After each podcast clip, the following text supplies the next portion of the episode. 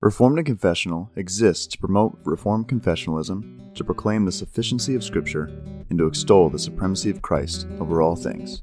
I'm Nick Myers. And I'm John Fry. Thank you so much for listening to the Reformed and Confessional podcast. We are very excited to have you tuning in today as we discuss a topic that's near and dear to our heart.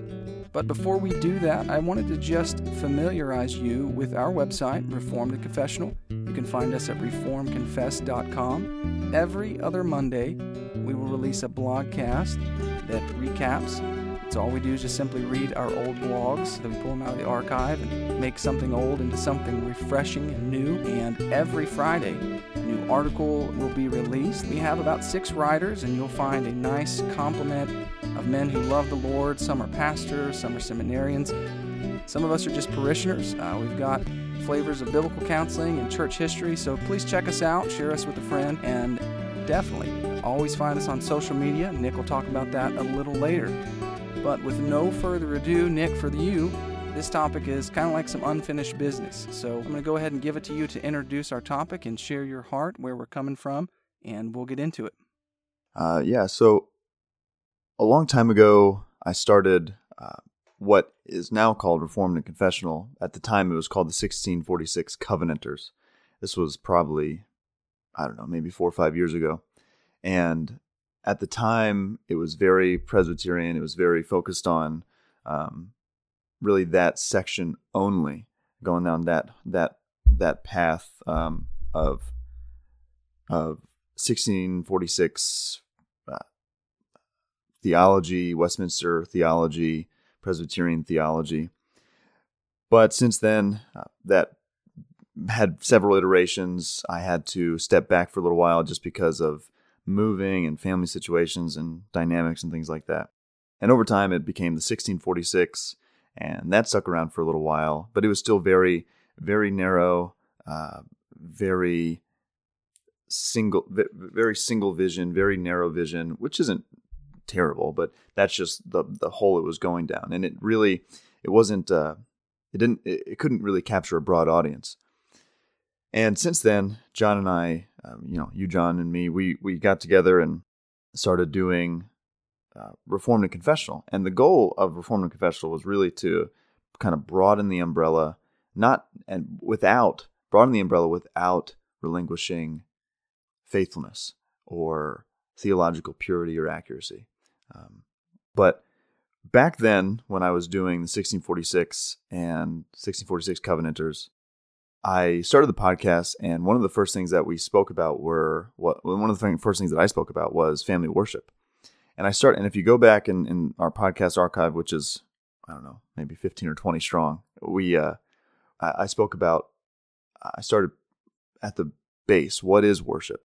And I spent probably a good, I don't know, 30 minutes or so talking about what is worship from the from a book by a gentleman named Denny Prutow, and really just to set the groundwork of what biblical worship is, what it looks like, what we're doing when we worship.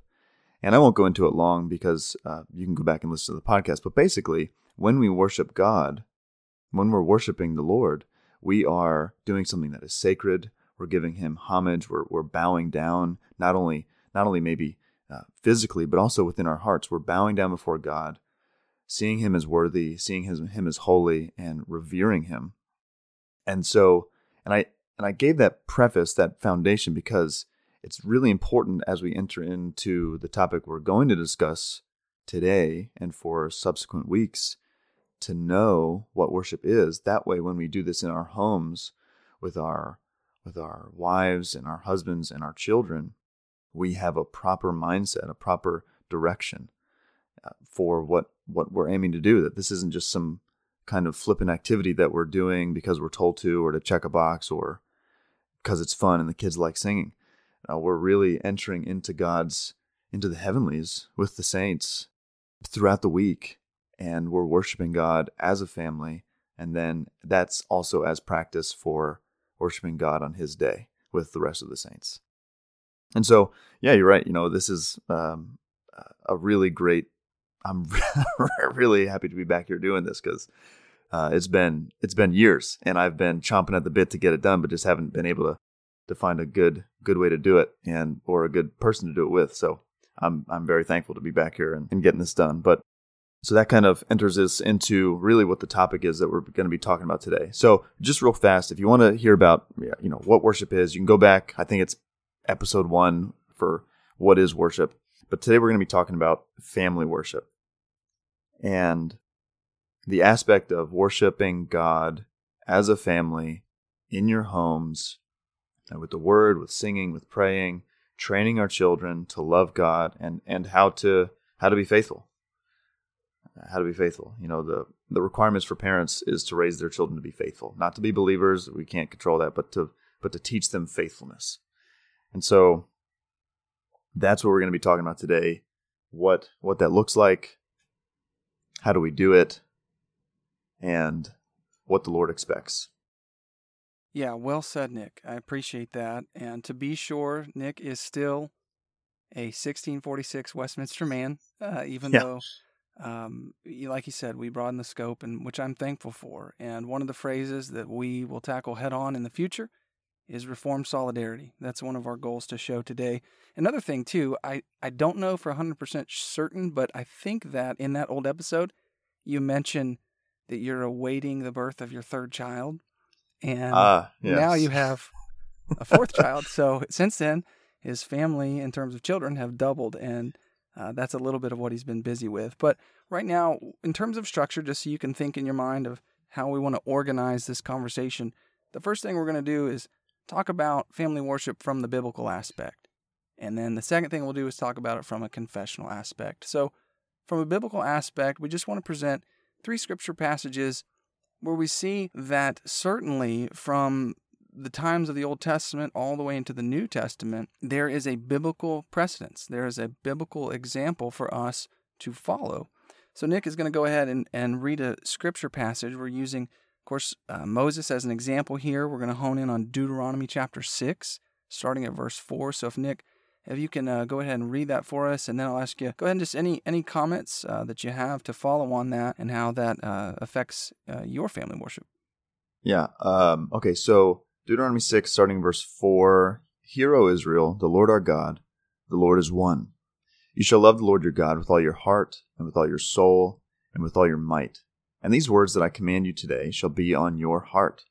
You shall teach them diligently to your children and shall talk of them when you sit in your house, when you walk by the way, and when you lie down, and when you rise.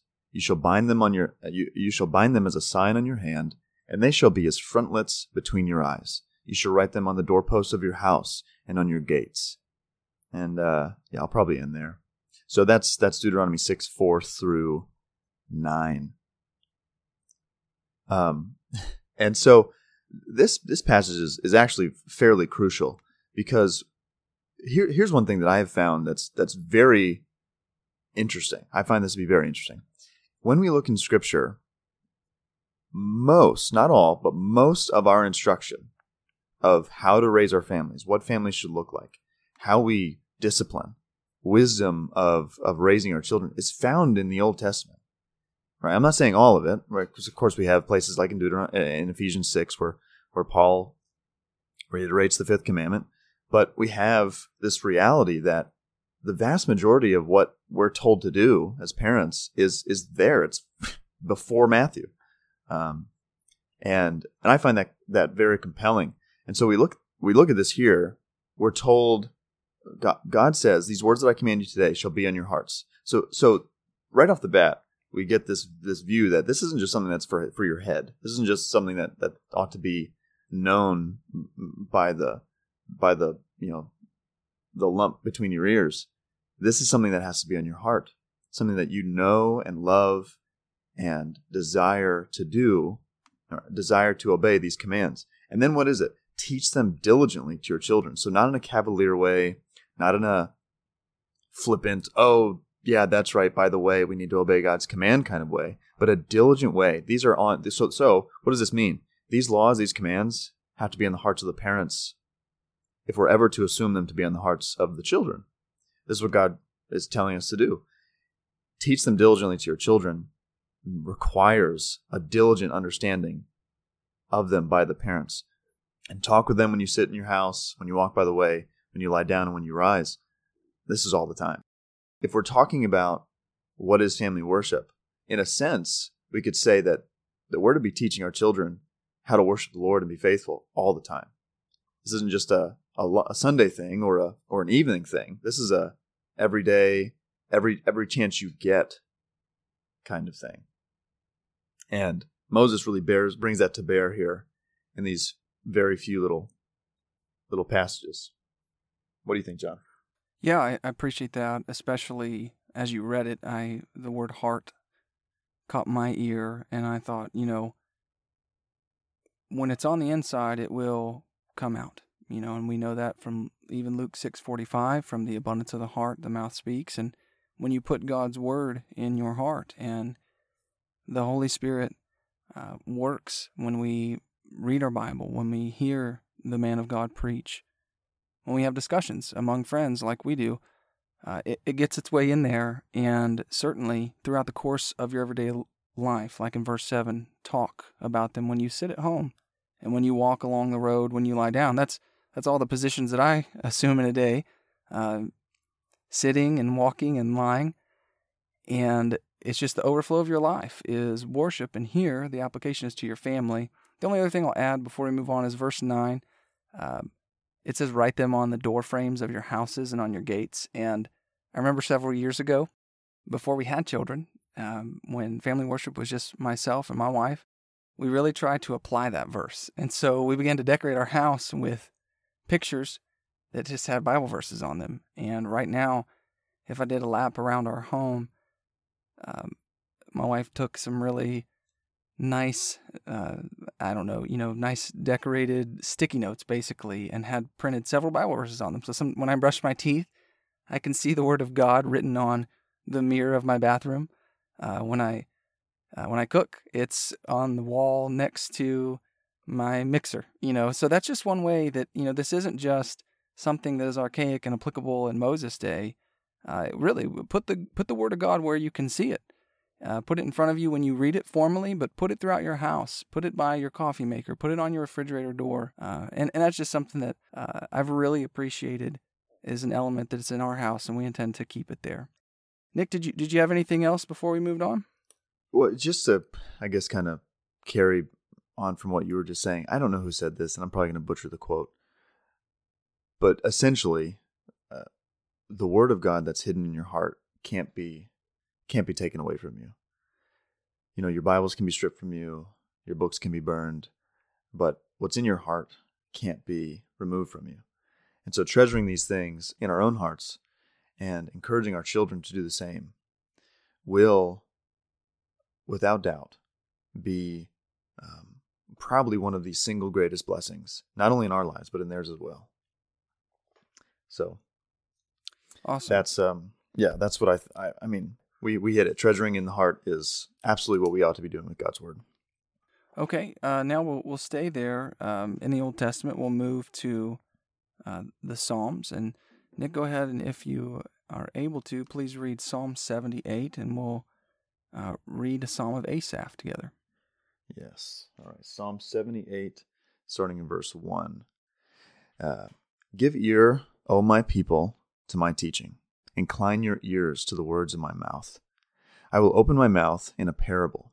I will utter dark sayings from of old, things that we have heard and known that our fathers have told us. We will not hide them from, our, from their children. Sorry, we will not hide them from their children, but tell to the coming generation the glorious deeds of the Lord and his might, and the wonders that he has done.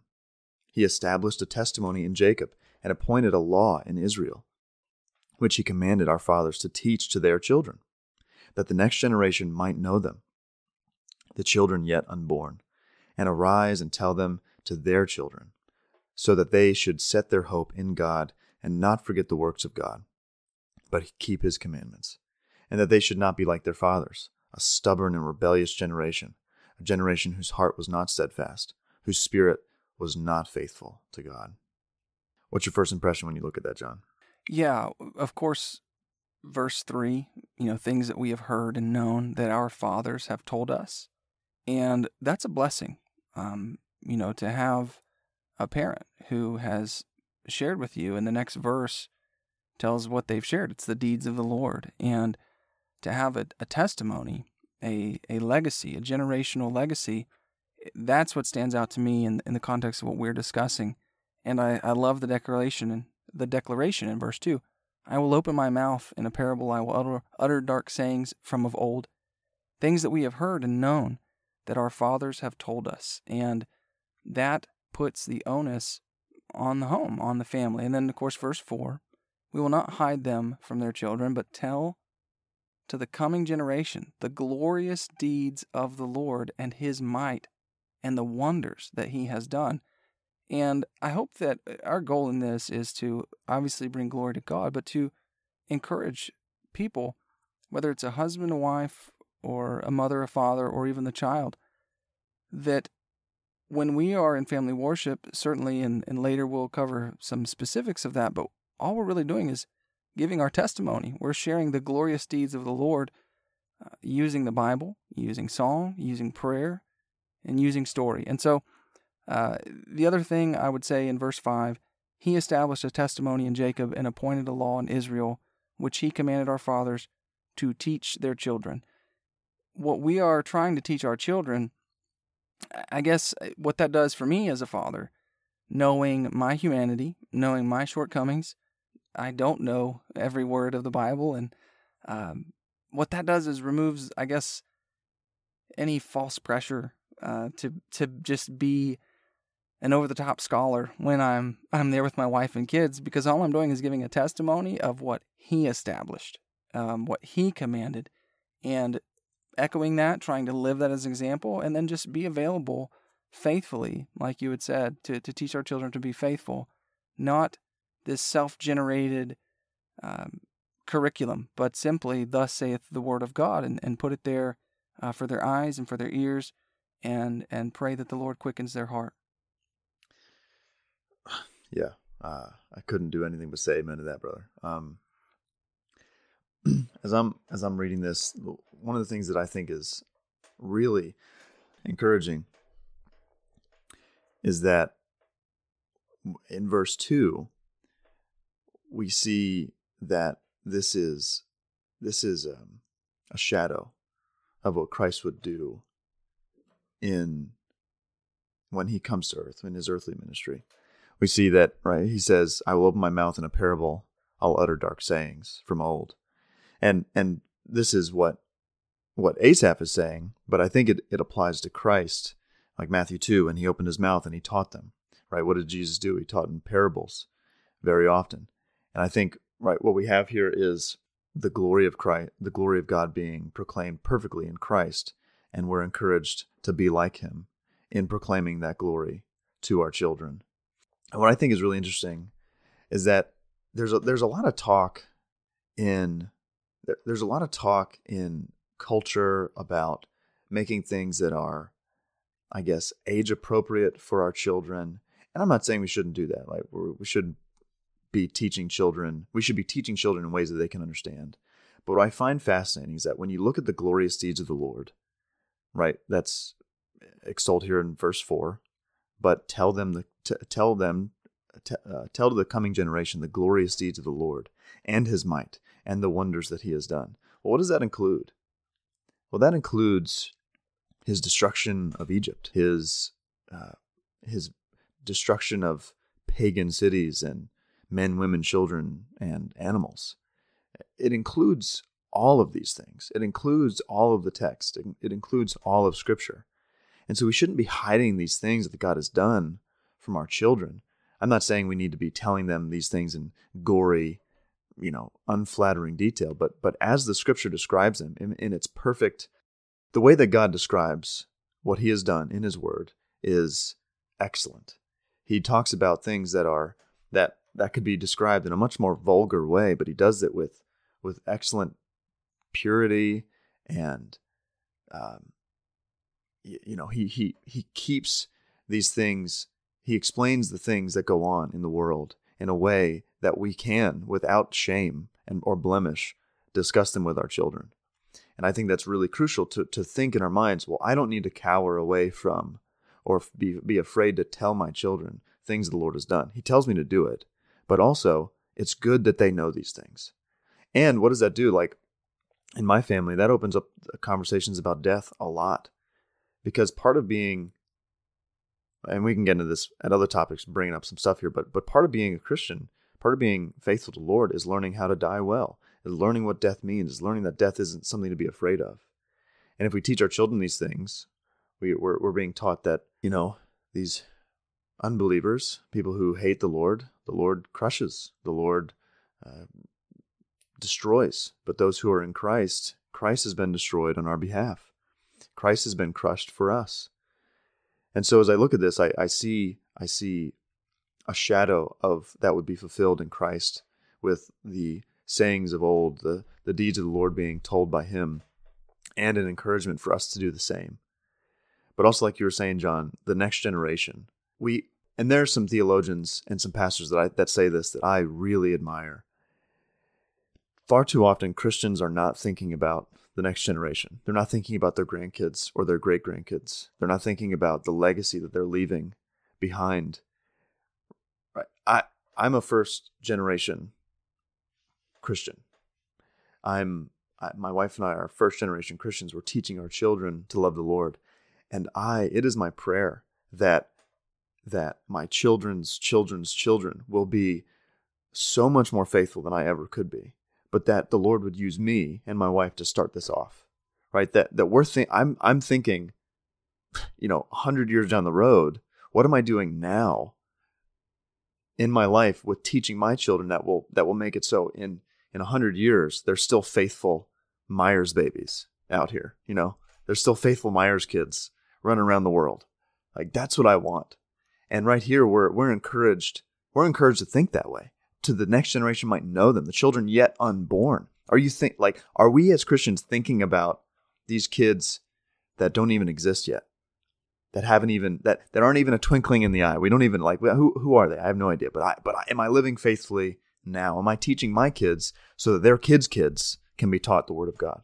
And I think if we're not thinking that way, well then we ought to we ought to consider changing that. Yeah, uh, I appreciate what you said about verse 2 there in Psalm 78. Simply to open your mouth and, and declare the word of God is certainly being Christ like. And listen, we, we certainly are flawed men and we've we've made our mistakes in family worship, but we're, we're hopefully we can just encourage you that and, and what Nick was saying prior to moving on, I thought of a quote that I had read recently. It's actually from Tedd Tripp, and he says, Give your children big truths they can grow into rather than light explanations they will grow out of.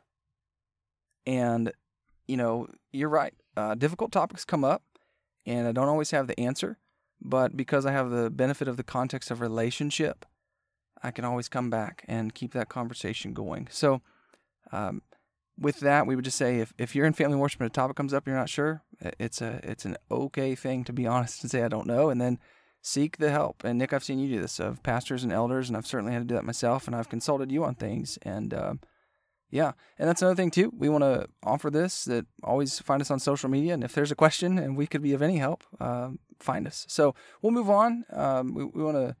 Um, steward your time well. We're going to go to the New Testament, read one more passage, kind of just discuss it like we've done these past two. Uh, Nick, if you have Ephesians 5 ready, um, and we'll turn our toward uh, for the the wife. Yep. All right. So here it is Ephesians 5 uh, 25 and 26. Husbands, love your wives as Christ loved the church and gave himself up for her, that he might sanctify her, having cleansed her by the washing of water with the word. Uh, let, let me read. Let me let me finish the the thought in verse 27. So that he might present the church to himself in splendor, without spot or wrinkle or any such thing, that she might be holy and without blemish.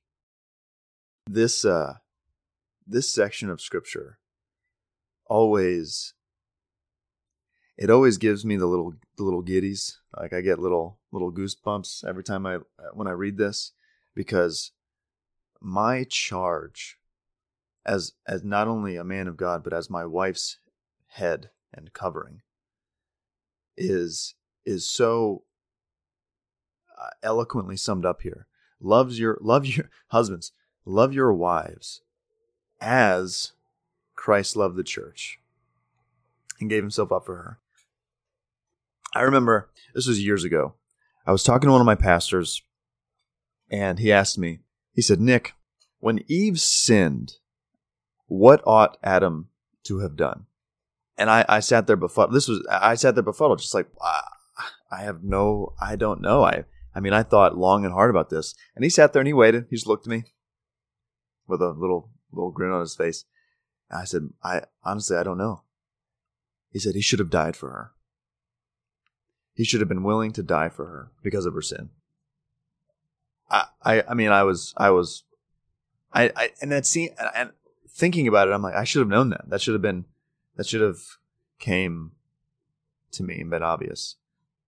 But we see where Adam failed. We see his success in Christ. We see Christ, or not, not Adam's success, sorry. We see Christ succeeding where Adam failed. We see Christ dying for the sinful bride, as Adam ought to have done for his sinful bride Eve. But right here, husbands love your wives as Christ loved the church. We're commanded to do the very same thing. To love our wives in the very same way. And now that doesn't include only dying. It, it does, right? You read Mark 9. We are to die to ourselves, take up our cross daily, follow Christ, be disciples who are willing to put our own desires and and needs and you know under and consider others more significant than ourselves philippians 2 but it also means teaching them giving to them what god has given to us being being being a man who's willing to absolutely pour himself out in every way thinkable for the benefit of our wives because Christ has done that for his church. What's our motivation? What's our what's our encouragement?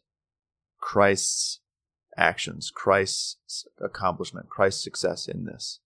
Right? We're not we're not men to live for ourselves. We're not we're not we're not men who are to be here and be like, you serve me, make me a sandwich woman. It's it's no, I'm gonna make you a sandwich. I'm gonna serve you. I'm gonna give you the word. I'm gonna die for you. I'm gonna I'm going to be Christ to you. I'm gonna be your covering. And then we're both gonna go to the Lord together because I'm not Christ. I'm not perfect. And I'm gonna ask him to to sanctify your heart, to to use that word that I teach you, that I try to tell you in a way that cleanses you. And then, I mean, in verse 27, he, he says, uh, so that, and he's talking about the church, he might present the church to himself in splendor, without spot or wrinkle, or any such thing, that she might be holy and without blemish.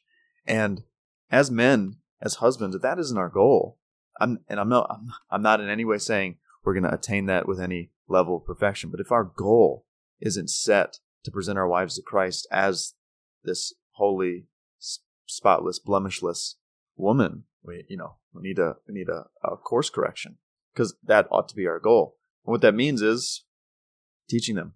What that means is praying for them, praying with them. You know, learning of Christ, drawing near to Him together.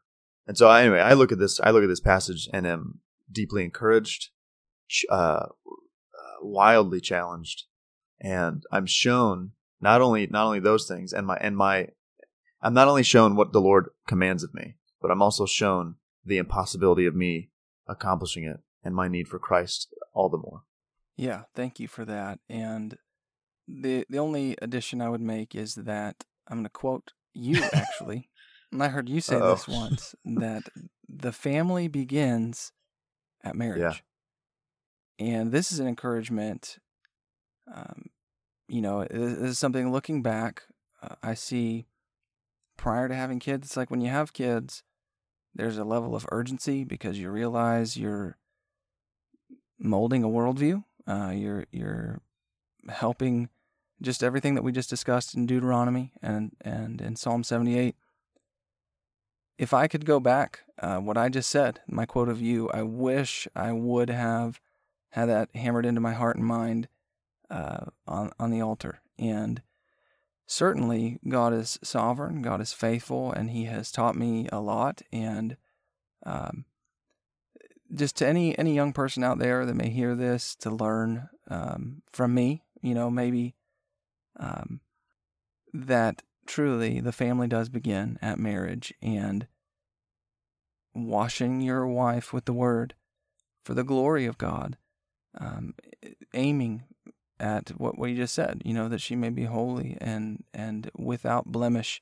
So yeah, I just want to reiterate that, and I can just say, as an encouragement to anybody that has um, failed to do that, or maybe or maybe you you share that too. And I know people personally they didn't they did not attend church, but when they had children, they were kind of like, uh, we need to do something different. So God has given people children as a blessing, and and they've came and and under the word of God, um, they've confessed and repented and walk as a Christian now.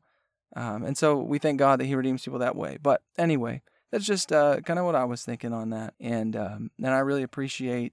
I can really see how Christ centric uh, you've been with with these texts, and I appreciate that about you, Nick. Um, so what we want to do is we've covered three scriptures, and what we've hoped to display here that this isn't just a notion or really, from our perspective, an option. This is a command of the Bible to simply put the word in front of your family, read, pray, sing. Uh, and, and again, like I said, we'll talk about the specifics of that later. And some days, you know, you might not be able to do all of those things together. But we hope that these scriptures have kind of whet your appetite. Now, what we want to do is transition a little bit to coming at this from a confessional perspective. So, we won't spend as much time here, but we are going to leave ourselves room to come back in later episodes and maybe walk through some of the documents that we're about to reference right now. Personally, one of the things that um, has helped awaken me, if you will, is in the in the second London Baptist Confession. We know the 32 chapters there, but there's a preface. And I remember for the first time reading through the preface and there's a conclusion paragraph, and then it starts, you know, chapter one of the Holy Scriptures. But the very last paragraph in the preface, right before the conclusion, is titled Family Worship. And I gotta say, it is a, I would use the word nearly vehement rebuke of people for forsaking this. And I'm going to read just a little bit of this, not the whole thing. It's not very long anyway, but you can definitely look it up on your own. But there is uh, coming into this sentence, and I'll, I'll highlight kind of what I would like to share from a confessional perspective. But family worship was so important that it's in the preface, and and it was the, the you know kind of the last thing before they jumped into the chapter. So it, it simply just says in quote, "May not the gross ignorance and instability of many, with the profaneness of others, be justly charged upon their parents and masters." who have not trained them up in the way wherein they ought to walk when they were young, but have neglected those frequent and solemn commands which the Lord hath laid upon them, so to catechize and instruct them, that their tender years might be seasoned with the knowledge of the truth of God as revealed in the Scriptures. And it goes on from there, and I would encourage you to read that. It's very short, as I said. But that is what stuck out to me to catechize and instruct them that their tender years might be seasoned with the knowledge of the truth of God as revealed in, in the scriptures. These tender years, these formative years. And when it uses the word seasoned, I think of salt. Salt being used to preserve the meat. We season them to preserve them, to instill morality according to the whole counsel of God with the knowledge of the truth. And then I'm, I'm reminded of Colossians chapter 1 the reason why Paul went to such great lengths to teach them all the wisdom and understanding was so that they could live a life fully pleasing to God in a manner worthy of the gospel, fully pleasing to God. And that's our aim. Our responsibility is to season them with the knowledge of the truth of God as revealed in the scriptures, and our hope for them is that they would live a life worthy of the gospel, fully pleasing to God. So the that's just in the preface of the 1689 Second London Baptist Confession, and the the focal point of our confessional portion here, Nick and I, you know, we've discussed the 1647 Directory of Private Worship, and, and that's been modernized in its language, or the Directory for Family Worship. So this document here, Nick, I'm going to ask you just kind of some of your thoughts. We're not going to go necessarily and read it line by line, but what we do intend to is come back to this and look at this confessional document and equip you and help arm you and and see where they derive their statements from the scripture. We're going to do that in the future to help out um, help out people who are trying to participate to the glory of God in family worship. So, Nick, what are some of your just you know baseline introductory thoughts on the directory for family worship? Real fast before I get in that, I just want to I just want to highlight something that you said um, talking about seasoning our children for the Lord, right? That kind of idea. And I'm not saying that our children are neutral, morally neutral, anything like that. Um, but I, I really think that's something that we should we should really think about. Like when children are born, first of all, I really appreciate you bringing that up because that is thing I think is something that's crucial. Like children are born and they are as far as their intellect, they're they're intelligent, right? They just don't have anything to be intelligent about, right? They just don't know anything. They have to be taught everything, everything. They have to learn it all. And now they're sinners. They need Christ, but but as we teach them and influence them and shape their worldview, we we are do it like we we need to realize our children they're like sponges. They will soak up everything. And if we're teaching them falsehoods and lies and sending them out into the world to become romans to become you know around pagan idolaters they're going to learn that. We're not and that won't build up their hearts for the lord. That won't be teaching them in the fear and admonition of god. And so if we're going to season them like john was saying i mean that's they need to be getting the right stuff. They need to be getting and, and that's a big the Lord has has granted us with a stewardship that is so weighty. And and to, to look at our children as anything less, I, I think is is something that uh, the Lord would not want us to do. Anyway, that's all. I just wanted to hit that real fast because I think that was such a crucial thing that you just you just commented on, John.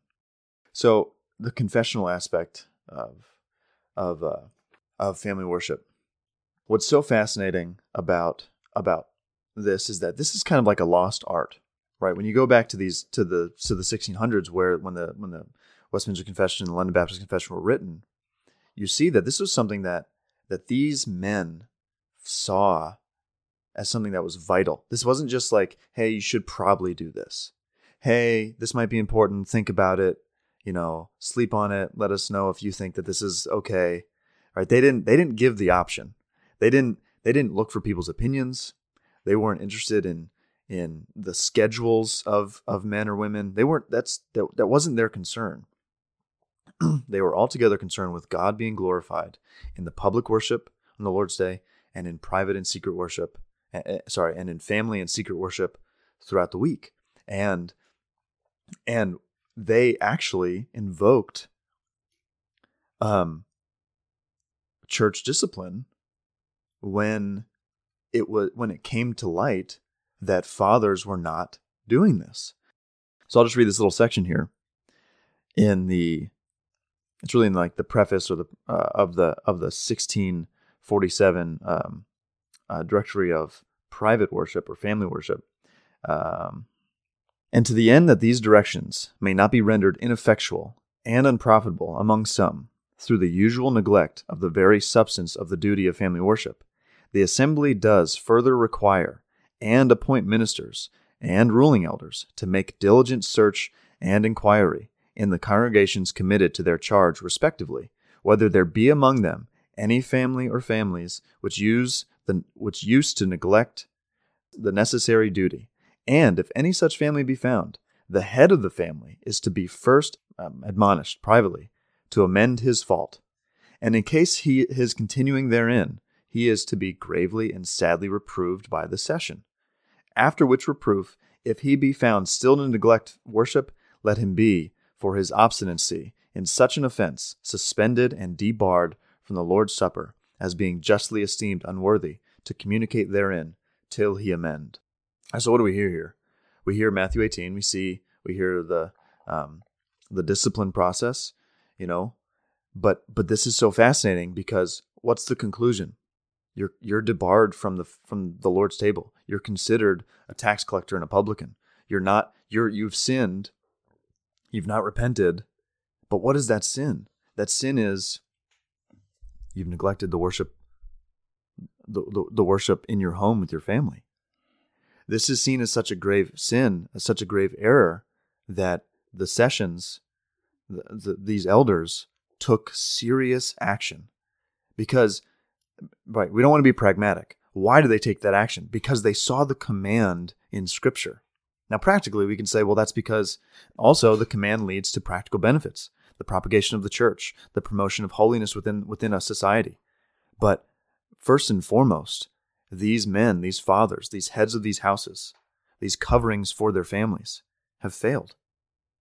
And, and, and it's not just, oh, I, I, I failed, you know, I, I need another chance. It's you've sinned. This is, this is a, this is a sin against God. And, and God has given us a remedy for this going to Christ, confessing that sin, repenting of it, and turning from that sin to Christ.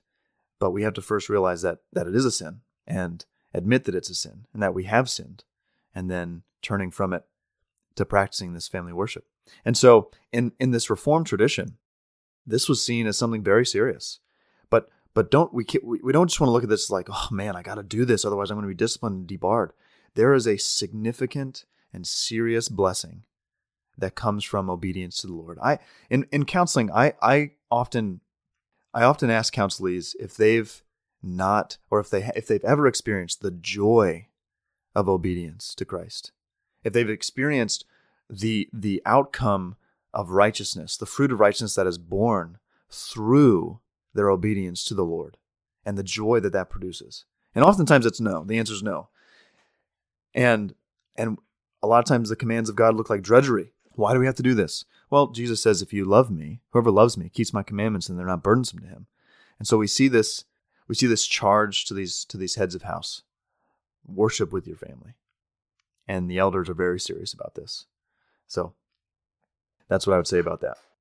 Yeah, absolutely. And and that is uh, that's the tone. You could kind of hear it when I read the preface of the 1689. You can hear it um, right there that to enact church discipline is to acknowledge that the neglect of family worship is continual, unrepentant sin. And to look at the trajectory of family worship, you could even see it in, in 1677, 1689, as that's being written, they were struggling. And it's from my perspective and in my life in the various churches I've been in and a part of, it's continued to degrade mostly. And I'm so thankful uh, for men like yourself who really, uh, several years ago, recommended a book to me. And uh, it's called Family Worship, I believe, by Donald Whitney. Just a small booklet and very easy and very helpful. But the, the point that we're trying to labor here is when we look at just the, the beginning, the introductory words of the Directory for Family Worship, they viewed the text that we just read in Deuteronomy and in Psalm and in uh, in Psalm 78 and in Ephesians 5. They view those as commands of God because you only discipline um, the disobedient of commands, you know, not recommendations. And then I would just tack on w- another thing that that when I read that, my closing mark for this on the confessional aspect is that they assumed that there was also public worship going on. They assumed that these people were members of the church, that they were regular attenders. And uh, I say that because I recommend every one of you to go and get your favorite search engine and type 1647 directory for private family worship and read this. And your jaw will drop in some places and it will help equip you. But they assumed that you're faithfully going in public worship. And I think that's vital because it's not this little document for you to go and, you know, choose your own elder board and start your own, you know, household church. And I, I, I'm saying, you know, I understand that there may be a time and place for that and there's various circumstances, but that is not what they were trying to do. When they say, here is private worship, go do it with your family, they're not mm. saying replace it with That's a good point corporate worship. And that's that's, that's the point really that point. I want to labor. So, um, anything else before we, we move on to conclude here? Not for right now. I think that's good. Okay, yeah. And like I said, we, we will definitely come back to walk through and we'll read um, line upon line in some parts of that. So, hey, this will be um, just a little question. We'll kind of loosen the reins and relax a little bit. Nick, just for anybody curious, could you maybe your your one or two minute answer here uh, let us inside to uh, your home a little bit. what does family worship look like? I won't say on a daily basis because I certainly know that it's not the same every day. Maybe maybe weekly. What are what are some features and what does that look like? Uh, just for folks who well, might be wondering. Um, it's like yeah, like you said, there are days when we don't do family worship. We either you know get home late or you know the kids are are being exceptional that night. Um, put it like that. um, but the majority of nights, you know, we're we're doing family worship, and really, it's it's very simple. It, well, the goal is simple. Um, we uh, we have a little book that we work through, um, and the name of it is escaping me, but it is very good. It's it. Uh, we're going through how we how we know God right now.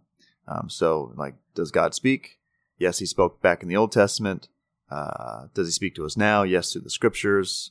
Uh, these kinds of things, and this opens up a host of questions. Probably the majority of our worship it just has to do with my my seven year old asking very very good questions, and we we sing a psalm, and then we pray, and you know this this what I don't want our listeners to to think is that you or I have it all figured out and that we do this really really well. Um, my kids are seven, five, almost three, and infant, and um, it is anything but a work of uh, a masterpiece. It's anything but a masterpiece. I mean, these kids are. I have to say, over and over, sit up straight. Stop playing. Don't play with your toy. Stop poking your sister.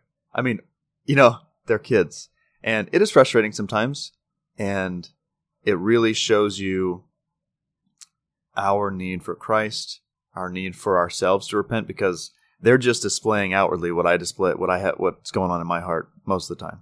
Um, you know, they're they're making little signals to each other from across the couches. You know, they're trying to talk to each other. So, and the thing is, like, it doesn't really matter how big your family is, whether it's two kids, four kids, nine kids. It's it's it's tough, and you just kind of got to roll with the punches. And so often, my wife is just like, Nick, it's okay.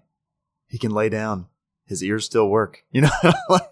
and I'm like, no, he needs to sit up at attention because I'm this, you know. But but anyway, so our family worship looks like three elements: read, pray, sing, or read, sing, pray, and a lot of what would look like to the outside dysfunction.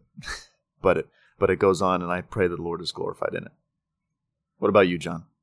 Yeah. Yeah. and I, yeah, that that's probably a microcosm of our life that despite our distractions and our idolatry and our continual need to repent, Yeah, that's right. God implanted His word that, that was faithful to save us, um, despite ourselves. Yeah, just uh, kind of the same, and I would echo the same. So, the the main thing that I try to do that's probably a little bit different than what you said, and I, you just shared generally, we make a point to just go through and say something we're thankful for each day. And I have two children, so I'll let a different person will pick the order that we go in each day, and that gives them a little bit of ownership, a little bit of buy-in.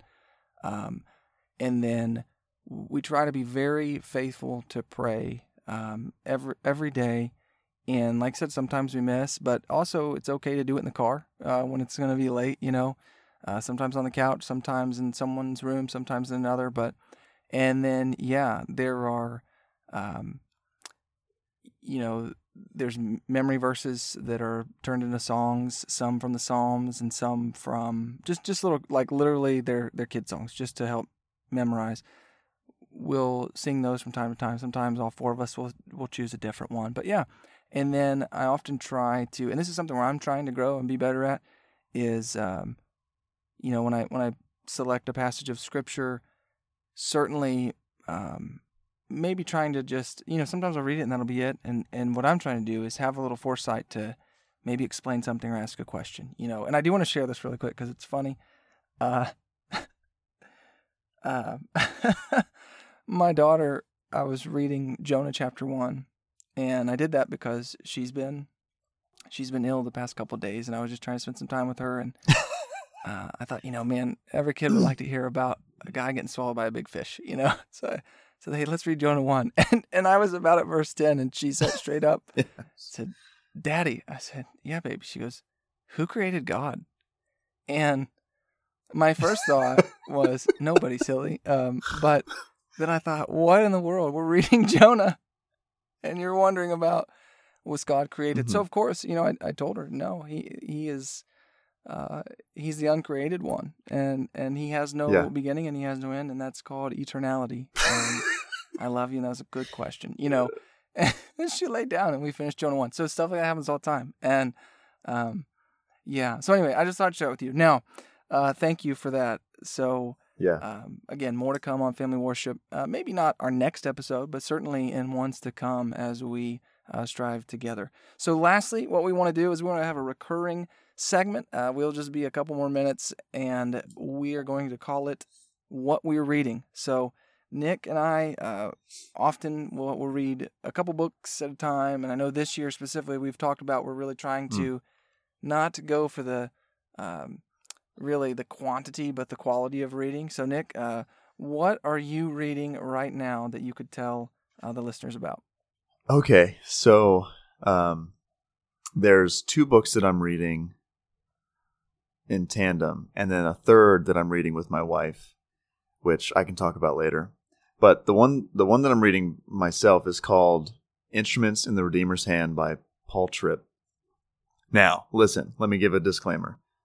Despite things that are going on with this particular Tripp, uh, this is still an excellent book. Um, this book is it's a biblical counseling book which is really right up my alley as well as john's if if you're new to, to biblical counseling if you're trying to get into it if you're trying to learn about it this book is an is an is probably one of the greatest books that you can read as far as understanding the heart understanding what biblical counseling looks like what it looks like to use the word to to help people understand who christ is change what's you know hear the gospel. Um you know, he talks about like, do we really need help? Well, yes, of course. And he goes into Galatians 5, what the heart is, how there's this war going on between us.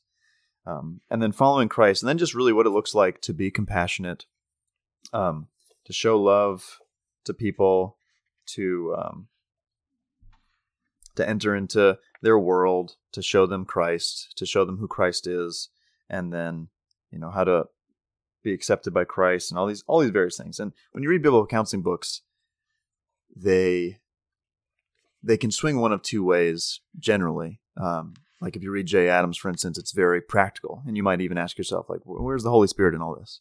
Or if you read guys like Tripp, you'll be like, "Th- you know, I I see the Spirit everywhere, but uh, you know, can you tell me some nitty gritty kind of stuff? Can you make it a little more practical?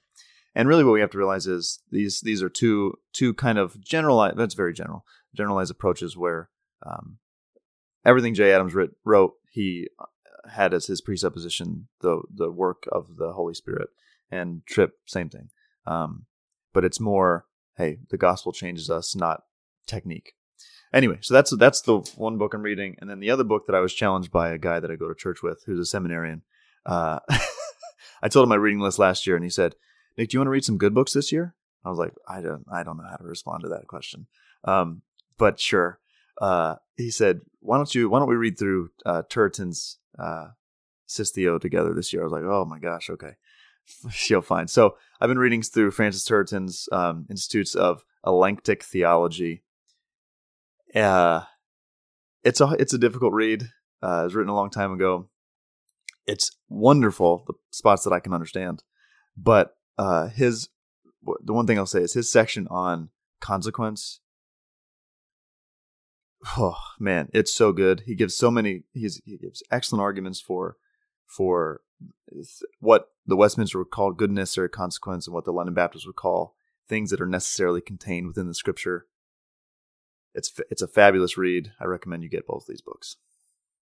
Yeah, and he also uh, told me recently, Nick, you said that he talked about pastor salary. yes in his third volume he one of the things he tackles is is salaries for pastors. It's it's like this is a sistio like no other i have i have Berkhof and Beeke and grudem and and a few others and it's just uh, it's it's I, it's crazy so good Well, uh, to end us up, I, I'm on a kind of a, a different trajectory. There's a few different books I have going on right now, but I'll, the one I'll focus on is uh, it's titled "Heirs of the Reformation: A Study in Baptist Origins," and it Hmm. actually I'll look real quick because that was not the book's original name. Um, it was originally published as Baptist Successionism: A Crucial Question in Baptist History. This is by a professor named James E. McGoldrick. Now, this faithful saint, uh, he actually passed away December 30th of 2021. So he's uh, freshly, uh, in, you know, in eternity. so uh, interesting quick story about him. He wrote this book as a Baptist. Uh, it's about Baptist origins, and and I think it's around the turn of the millennium. Um, he became a Presbyterian minister, and he ended, so far as I can tell, his professional life uh, teaching at Greenville Presbyterian Theological Seminary. Um, so you hmm. talk about Reformed solidarity. We have this Presbyterian man who, uh, from my perspective, so far I'm halfway through. It's only about 150 oh, pages or so. But basically, I'll give you the gist of it. If you're familiar with the Trail of Blood, which basically uh, is from about the 1930s, and one of my friends who is a Baptist, he said he knows some people that they treat that book as the Third Testament. And what what McGoldrick does is basically goes through all and, and, real quick the Trail of Blood. A quick quick preview is basically the argument is ever since the apostles, there's always been a line of Baptists and basically what the author of this book does is goes through all of those people and those religious sects that are identified in the Trail of Blood and he examines them. He examines the historical documents, he examines their doctrine. He examines uh, as pretty much as much as is available on each of these groups, like the Paulicians. Um, one of the things that uh, you might see on the blog is the Bogomils. Uh, he and, and, I definitely was inspired to write a little bit about that uh, the Novatians, and, and of course the Anabaptists. There's a rich section on that, which for Reformed folk that's important because one of the biggest things the you know particular Baptists were showing with the way that they formatted the 1689 after the 1646 was to show Reformed solidarity apart from both Rome and the Anabaptists on doctrinal issues. But uh, as as you'll hear me say from time to time, long story long, uh, James in the book he's very fair and he's taught me some academic um, integrity. You know, he says, hey, look, here's what we know about this group. Here is what the documents we have. And where there is a document that is an opposing party, he says we have to consider that the opposing parties back then that wrote about a particular sect's doctrine may do it with a slant of bias, and we shouldn't put as much weight in that document. But when you have a person who belonged to that religious group and an opponent, and what they're both saying harmonize, we should put a lot of weight into that and we can rely mm. on it. And, you know, I won't give you the spoiler, but he's definitely shown that while some people in these, these lines um, have maybe a, a Credo Baptist persuasion, that might be what's a common with them. They would certainly, like Nick, you and I have so much more in common than I would with some of these other religious sects. So I would say he, uh, so far, uh, the verdict's out because I have halfway to go, but he's he's shown well that the notion of the Trail of Blood, some people aren't going to like that I say this, is um, hopeful at best. So I'll, I'll, leave it that way. So, hey, we're done. Uh, we really appreciate you listening. We hope this encouraged you and you can join us. Just so you know, uh, we are full time husbands, fathers, and employees. So our goal is to meet monthly, and um, and, yeah. and, so that's kind of the periodicity you can expect from us uh, until maybe life affords us a little more time and we can um, ramp up our frequency. So yeah, catch us every other Monday. We'll still be putting out a blogcast and every Friday with new content. And Nick, to close us out, would you go ahead and just uh, let everybody know how they can find us on social media? Yeah, uh, got the same name everywhere, Reform Confess. So uh, Instagram, Twitter, Facebook. Uh, we post on there about daily. Again, you know, I'm over there making uh, pictures and stuff to put there and trying to get some dope quotes, as the kids would say, I suppose, uh, to put on there. So you can follow us there and listen. A review for this podcast on on Apple or Spotify, wherever you listen, would be really great. And you can also get this podcast uh, pretty much everywhere. But yeah, thank you for listening uh, to the Reform Confessional podcast. We really appreciate your time, and I hope that you've been. We hope that you've been edified and go on and glorify the Lord.